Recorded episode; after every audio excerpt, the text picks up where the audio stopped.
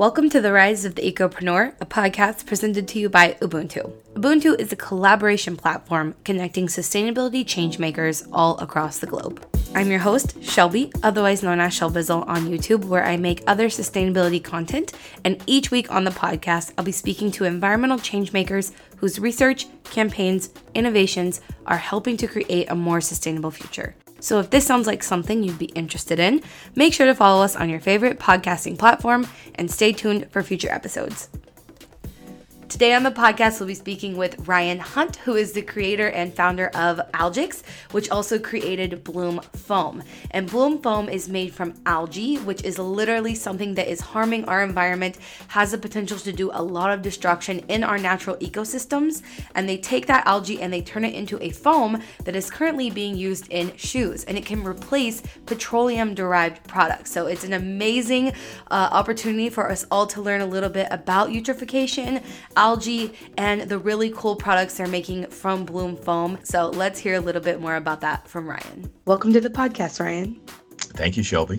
Absolutely. Thank you so much for being here. I'm really excited to get into this. I think uh, this topic is going to be very interesting for a wide variety of people um, because we're talking about something that most people would perceive as gross, just algae in the water. Um, and then we're going to talk about how you turned it into something really cool, like shoes made from that. So, uh, if you could tell us a little bit about where you started and how Algix and Bloom became to be. Great. Yeah. Well, thank you for having me on the show.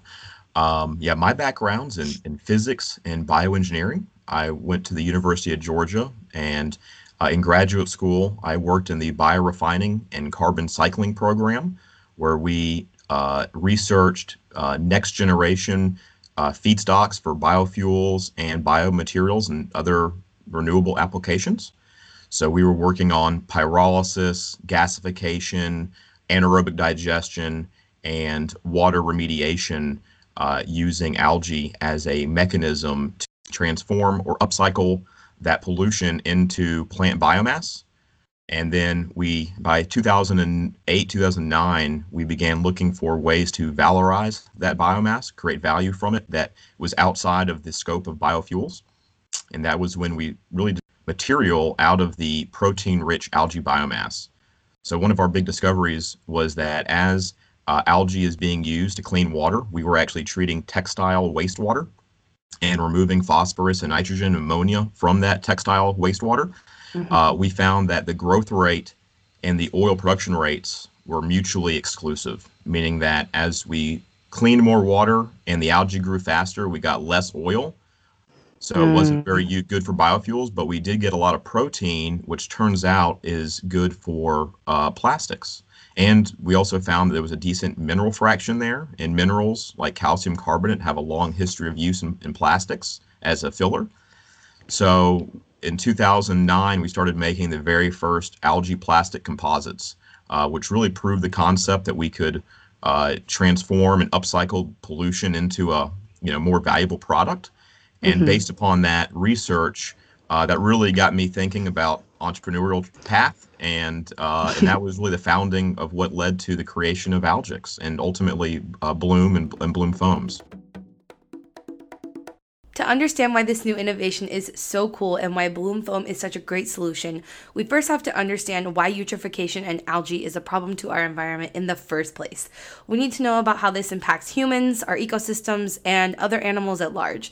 So, we're going to get into a little bit more of a science heavy topic right here, but stick with it and try to do some visualization. I think that'll help a lot some people might not realize why algae is a pollution. So I kind of want to explain that just a little bit for them or let you explain yeah. that a little bit for them. Sure. Yeah. So where does the algae come from? How is it created? And why is it a problem? Well, as society has grown, our wastewaters contain uh, two types of things organic nutrients and inorganic nutrients. The organic nutrients usually get treated through conventional water treatment processes. So those get broken down and ultimately turn into inorganic compounds such as ammonia, nitrates, and phosphates. And those are really known as fertilizers. I mean, that's some that's some of the materials that we use to fertilize our, mm-hmm. our crops and plants.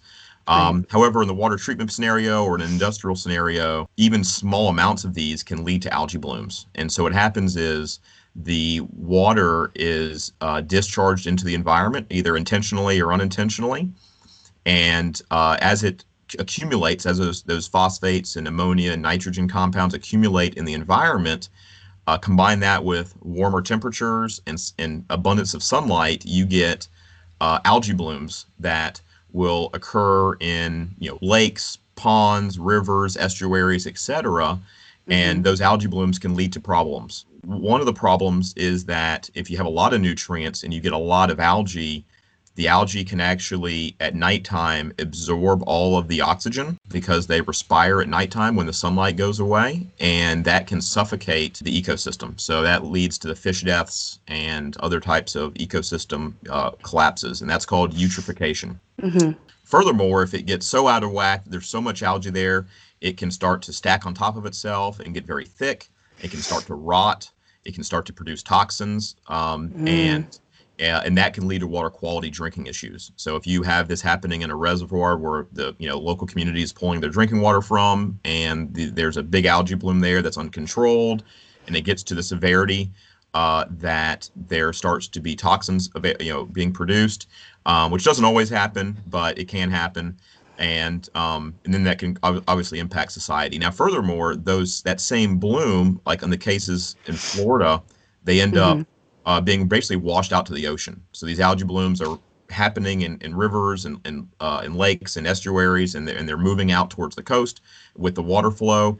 And uh, a lot of these nutrients are originating from agricultural runoff, uh, wastewater treatment systems, leaky septic systems, et cetera and right. those nutrients make it to the ocean where they can feed red tides. So if you've heard about the red tide events, those are big algae blooms that are occurring in the ocean mm-hmm. as a mm-hmm. result of these nutrients essentially making their way all the way to the coasts. Um, and they can continue to feed on that nutrient as long as there's, uh, you know, a flow of either algae bloom itself, so like a green or blue-green algae bloom that's decaying in the ocean, um, and then a different species called red tide, or we call it red tide, is, is actually a, a, type of spe- type of algae, okay. dinoflagellate, and that can lead to uh, manatee deaths and dolphin deaths and other sorts of ecosystem problems. Yeah, we saw that earlier last year, or I guess late last year in Florida, right? That's the what was happening. It was, it was the second worst red tide in history. The worst mm-hmm. one was in 2014, and I think the one last year was like lasting over 14 months. It was really bad. It, they had yeah. 211 confirmed manatee deaths. Um, lots of dolphins died. It was it was a problem, big problem. It's something also really hard to stop from the source because a lot of them are non-point source of, sources of pollution. Correct. Exactly. Yeah, so it's a really good, it's a really cool place for Algix uh, to be to be able to harvest that sort of thing. Um, like you're saying like uh, more upstream from rivers and things like that right? Is that mostly yeah the yeah, idea guess is tell us where you guess tell us yeah where you harvest algae and all that sort of yeah stuff. Yeah, so i mean there's two fundamental approaches. There's a reactive approach and a proactive approach. So right mm-hmm. now i mean i'd say that primarily we are being reactive because the algae blooms are, are have have been occurring and we're trying to fix it right? So this is really a uh, environmental remediation approach where we're going to the source mm-hmm. where the nutrients have already been accumulated. There's an algae bloom there, so these are like big lakes, Lake Okeechobee, Lake Taihu, Lake Erie, uh, Lake Utah are I think some of the more notable examples. And the concept is that we go and deploy mobile algae harvesting systems or if it's bad enough, like in Lake Taihu, actually, uh, in its you know it's it's a similar location all the time. You can build you know brick and mortar infrastructure to clean the water, so you're essentially filtering the algae out of uh, the local environment. That's a that was a perfect explanation. I think that gives a lot of people a really good picture of kind of what's going on. Now that Ryan has given us a really great picture of what the problem is, let's talk solution. We'll talk about Algix and their product called Bloom Foam, which is what they created to stop the waste and upcycle it into an awesome material. Again, visualization is going to be really important for this part because we're going to kind of talk about how the algae is collected and how it's transformed into a product. So keep that in mind and let's get into the Bloom Foam. So you you guys are coming in where the harvesting is being done, more downstream. How are you taking that algae and turning it into a product? What are you adding to it and what are the next steps after harvesting? Perfect. Well, this is really where uh, my my my graduate research came in, and and then the innovations and the development work over the past eight and a half years at Algix has has created a an infrastructure and a technology to uh, transform the plant biomass, which is the algae biomass. Algae are, are right. you know single cell plants fundamentally. Mm-hmm. I mean they're they're a little bit different, but uh, and we we use two different types of technologies. One is we've got to get the proper particle size, and um, and so we use special types of milling equipment to uh, reduce the algae cells to a certain size and kind of break open the cell walls to allow access to the proteins. And then we use what's called twin screw extrusion compounding. But basically, we're applying heat, pressure, and blending the algae with uh, you know traditional polymers, uh, either biodegradable polymers or durable polymers, depending on the end use application. So in one case, we can blend the algae with a biodegradable resin that provides a end product that can be molded, injection molded, or extruded into a product that will then break down in the environment under a composting environment. Um, alternatively, we can take that algae and put it into a durable resin where the uh, polymer is being used for maybe a little bit higher value or a higher um, performance application. So, for mm-hmm. instance, the footwear insoles are a perfect example of that. It's a very high performance application. The bioplastics aren't quite to that technological level yet, at least from what we've been trying to do. And in that situation, you're essentially sequestering or you know uh, uh, locking up the pollution, the nutrients, the phosphorus, the nitrogen, the carbon dioxide that the algae absorbed during its life cycle, and you're transforming it and displacing traditional petroleum based products. So you're reducing the amount of petroleum used or fossil fuels, whichever one it is, and then uh, and it's being used in a durable, more valuable, longer lifetime product that hopefully has uh, not just a long lifetime, but also uh, you know everyday use. So we want to bring value to, to people and use this technology as a way to raise awareness about our water quality issues. And the best way that we've seen to do that is to use uh, a product like a fashion product, a footwear product, a shoe that people are going to wear daily. They're going to put it on in the morning, think about, oh, okay, yeah, you know what? I need to be uh, thinking about ways to benefit the environment or talk to talk to people about um, you know how new technology can provide positive impacts to our environment and not just continue to um, you know deplete our natural resources. So obviously i everything you've said so far i'm nerding out over because i've mentioned to you before i have a really big interest in eutrophication. And obviously as a sustainability influencer products like this are perfect for like my niche but i'm also thinking that for the average consumer or like the traditional market marketing shoes that are made from algae maybe there were some challenges there.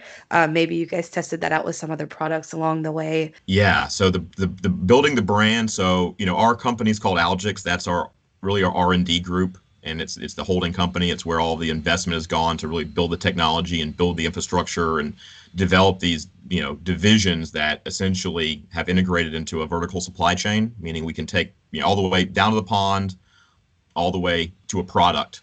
Uh, we have developed that entire supply chain and the technologies that are required in each step including mm-hmm. not just the technical side but also the business side. But once we got once we built that we realized well we've done all this amazing stuff and we haven't told anybody about it. So we we kind of felt like we were like a really good you know best kept secret you know. So this past year in 18 with the help of some of our brands like Vivobarefoot, we've you know made some some products that have gone to the market. Our first product actually was with Kelly Slater, who's a world famous surfer. He used our our resin or our algae plastic in a, in a foam, a bloom foam component for surfwear surfboard traction pads, mm. and that okay. was a nice connection because a he's you know he's a he's a you know, world famous surfer. He's an environmentalist. He, he's from Florida originally, so it kind of hit close to home for him and he promotes us and he talks about you know using the algae to clean water and clean the environment and then make a valuable product that also is used in that environment you know in, the ocean and surfing. Um, so that was really our first product and that was the first step at us kind of getting you know in wired magazine and getting some publicity in smithsonian and that type of stuff. And then furthermore with Vivobarefoot they had a really big campaign for our first shoe. Uh, that is a, a, really neat product. It's very complicated geometry. It was a very complicated shoe to make. It was probably not the best pick for our first try at, at, a, at a commercial product, but after a few months of tweaking, we got it working, and we are in production with those for a year, almost two years now. Sold a lot of them. Uh, you know, obviously with our with the Vivobarefoot's product, we're just helping provide the raw material to make the shoe.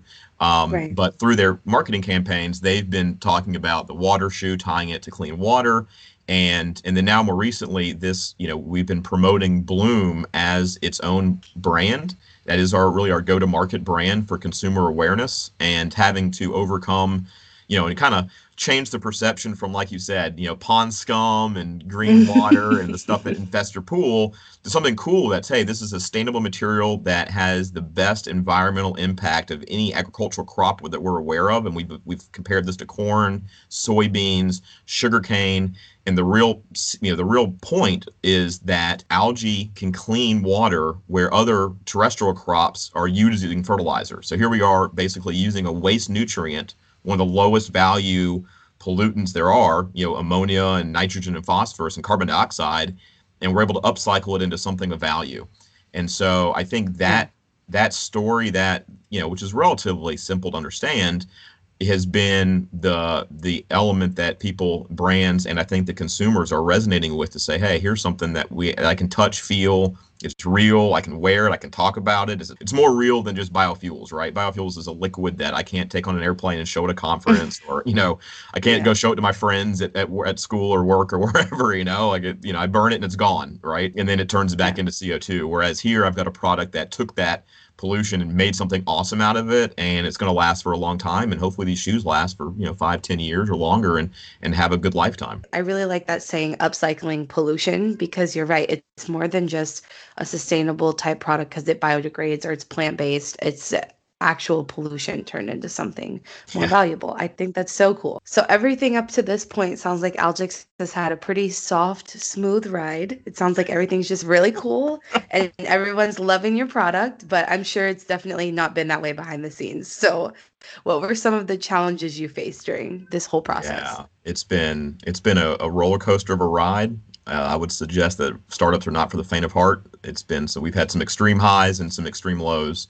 Mm-hmm. In the beginning, in the early days, I would say one of our more challenging times was after we started the company and we, you know, developed our first proof of concepts. We we showed that we could actually make these plastics out of algae, and we got real excited and we started talking to brands about it.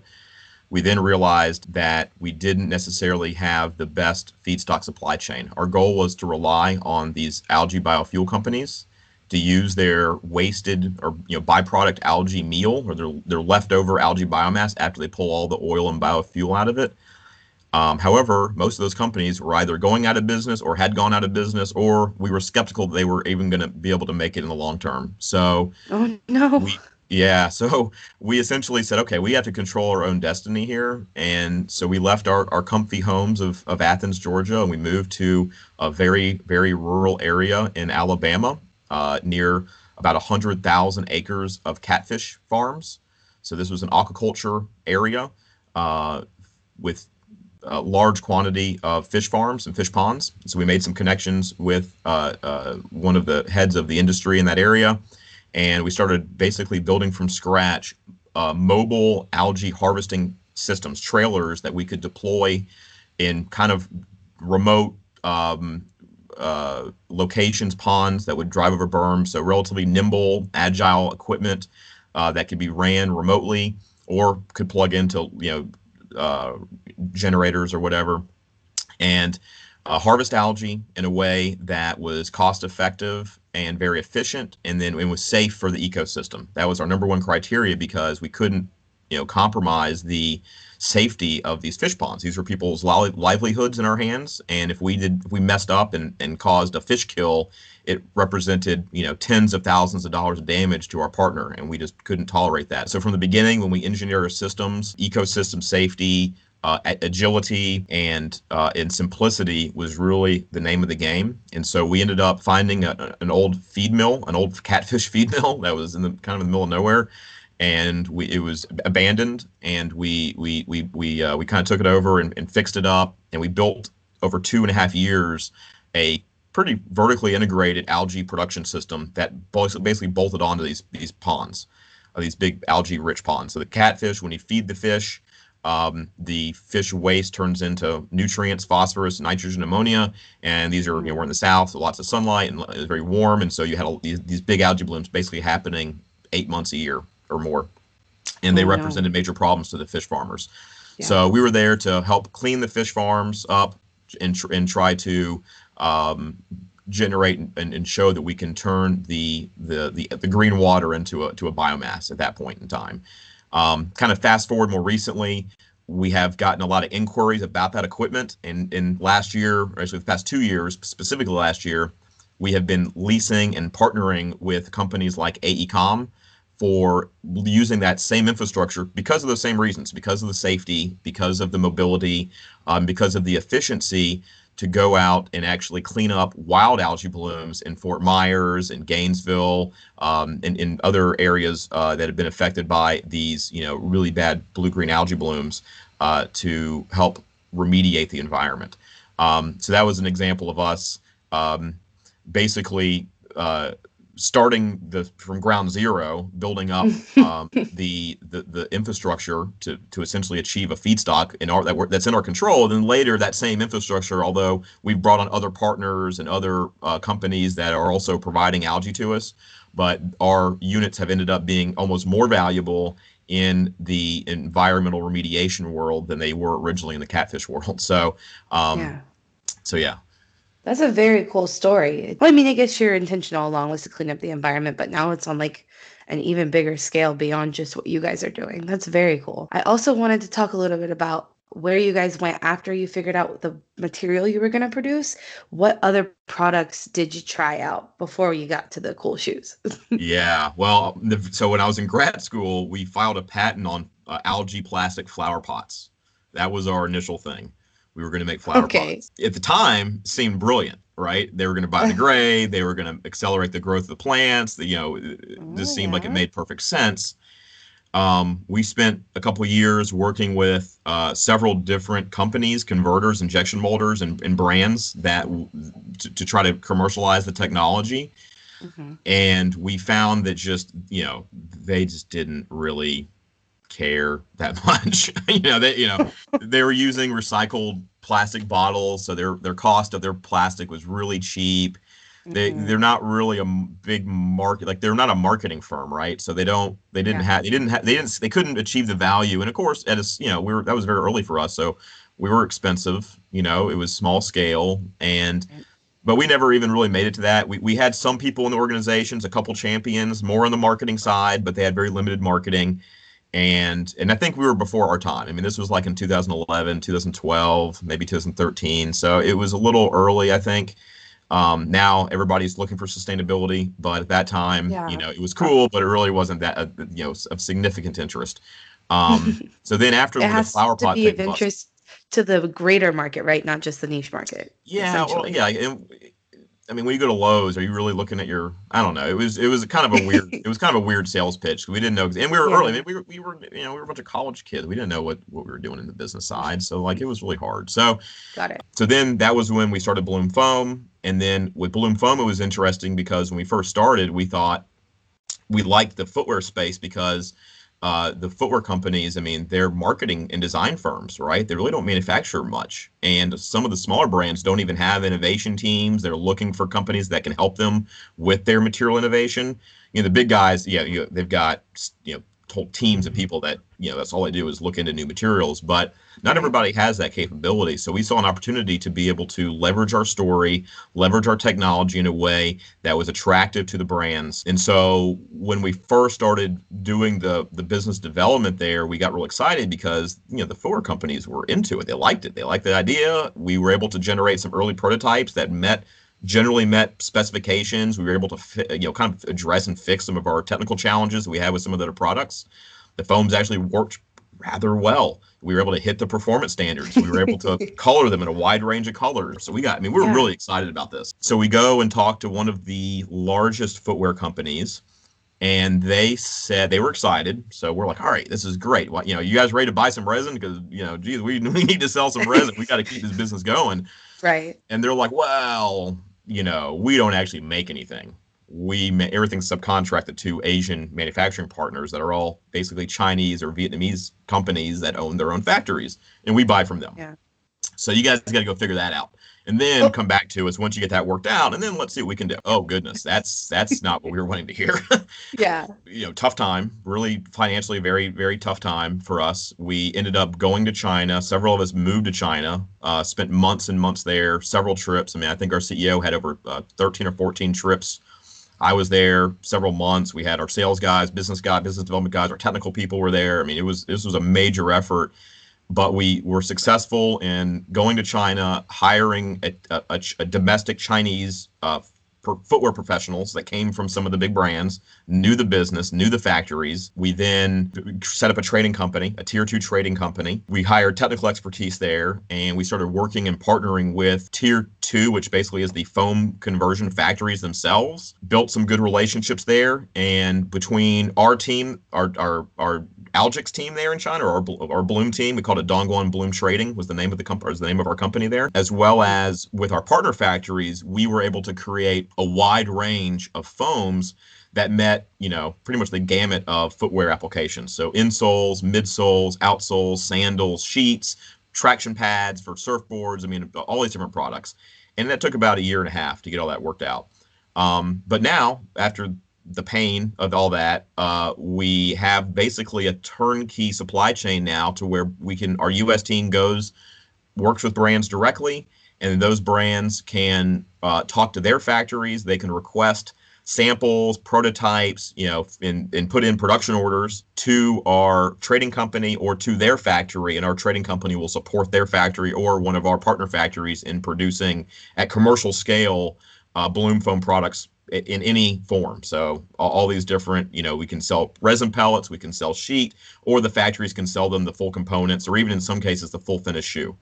So you know, oh, and wow. it kind of a so by the end of it, within you know eight years of starting, we were like you know growing algae it, it, off off wastewater and you know textile wastewater, and then the next thing you know, you know eight years later, we're we're selling we're literally selling selling shoes you know to, to these brands for them to sell on in the market as a as a tier two trading company. So it's been a interesting adventure to say the least. Definitely an adventure. And i think it's so cool that you're able to outline all this because i think a lot of people have like a passion for this sort of thing or even if you're just talking from the business side people don't think about how much trial and error um, it takes and also just how many things you had to learn aside from just creating the product in the first place because that's where you started. And now you're like a marketer an innovator all these different things you know? So very cool to hear your story. Well, um, one one thing we got too back from the brands was that when we, when we were launching this, you know, nobody really wanted to. Everybody wanted to call it their own thing, right? Because we hadn't done mm-hmm. any advertising. We were again that best kept secret that no one knew about. So we kind of realized that, and we started getting some advice from some business consultants and our board of advisors, and they're like, "You guys need to start investing some money into marketing and start raising awareness on what you guys have done because it's it's quite frankly it's kind of crazy what all you guys have done here." So you know we're pretty humble, and we so we didn't we don't really like you know trying to pat ourselves on the back or anything. But finally, you know, our, we we hired in a marketing group, and they're like, all right, here's what we need to do. So just this past you know December, we started doing you know social media, Instagram, Facebook, and really are, are trying to build our brand at the consumer level such that when they see that name Bloom, they correlate that with upcycling pollution from the environment into you know valuable, you know, cool, innovative products. Within a relatively short time, we've we've really made a name for ourselves within the industry itself. I mean, the developers, the designers, the material people, they all know us in the footwear industry, which is great. But you know, we also need to extend that awareness to the market itself, such that when people are out there making, you know, purchasing decisions and buying decisions, and if they see that, or you know, if they can see a hang tag, so we offer hang tags for for our brands. If they if they want, they don't have to do that, but if they want to, that help tell a story, they can tie us back to Bloom. And then we're working to say, okay, well, it's one thing for us to support the brand for the raw material and for this all the stuff that we've done so far, but it's almost like that wasn't enough. Even all the stuff that we did, they're like, yeah, yeah, that's great. You, you, you did it, but you still got to you still got to tell the story now. You got to build that brand image, and so we realized that was an important component as well. So now we're trying to build that consumer level awareness such that uh, as these products get launched from the brands, that people buy them because it's the right thing to do and they want you know sustainability does sell if, if we can tell the story correctly and connect with people on an emotional level Now, I think that the innovations that Algix have already come up with is amazing. Bloom Foam, upcycling pollution into something valuable is so creative and so innovative. So I think that they've been able to take this algae that is otherwise known as pollution and they've been able to turn it into not just the bloom foam that we've been covering today, but multiple other products. And I'm curious, what does Algix have up their sleeve? What is next? What products can we expect from them? Let's ask Ryan certainly as the you know the the you know the millennials and zennials and all this kind of stuff start becoming a large percentage of the market for us you know that consumer market they care. We care you know? So we really are trying to get the word out and that's the reason i'm so you know happy to be here on the podcast to be able to talk about you know what we've done and how and how we're growing. And and, and we're not done. And we've got a lot of other innovations in rubber and eco coatings and other functional technologies that can be uh, complementary to our bloom foam uh, that we're we're working with with brands right now for product launches, uh, you know, in 2019 and 2020. So there's there's mm. new stuff coming out the pipeline beyond just the the traditional bloom foams that I showed you. Could you are you allowed to talk to us a little about what's upcoming for Bloom or or not so much? Yeah, um, yeah. So I mean, the two ones that I can talk about are we have a similar compound that's like our like, like our Bloom foam for the for the midsole and insole, but it's a higher abrasion resistance rubber. So we have a thermoplastic rubber and we have a synthetic rubber blend um, that uses the and, and actually a natural rubber blend as well. So these are similar concepts. We're displacing a percentage of that raw material of the you know either petroleum based or you know natural rubber based compounds, and we're displacing that with algae. So a little bit different technology, a little bit different processing. We're having to kind of create another supply chain to an extent for that, but um, but it is it is working, and and there's a lot of it's early. We're, there's still room for a lot of improvement. So we're hoping that over time we can increase the loading levels, and that's kind of across the board. I mean, even with our standard product, we have new compounds that we're developing that are using different base resins that are higher performing, and using better you know additives that help that you know help improve the the compatibilization as it's called to uh, either a allow us to achieve higher performance or B, allow us to achieve higher loading levels, or you know, or maybe some combination of both. And then yeah. the other product that we just launched this year um, is is kind of cool. It's it's it's also one of these nature inspired concepts. We went back to algae and looked at how does algae defend itself against bacteria during its growth cycle. So when algae grows, I mean, it's surrounded by bacteria in the water, and yet somehow it doesn't get infections, it doesn't get eaten, doesn't get consumed. It's able to defend itself against this dense bacterial population. How does it do it?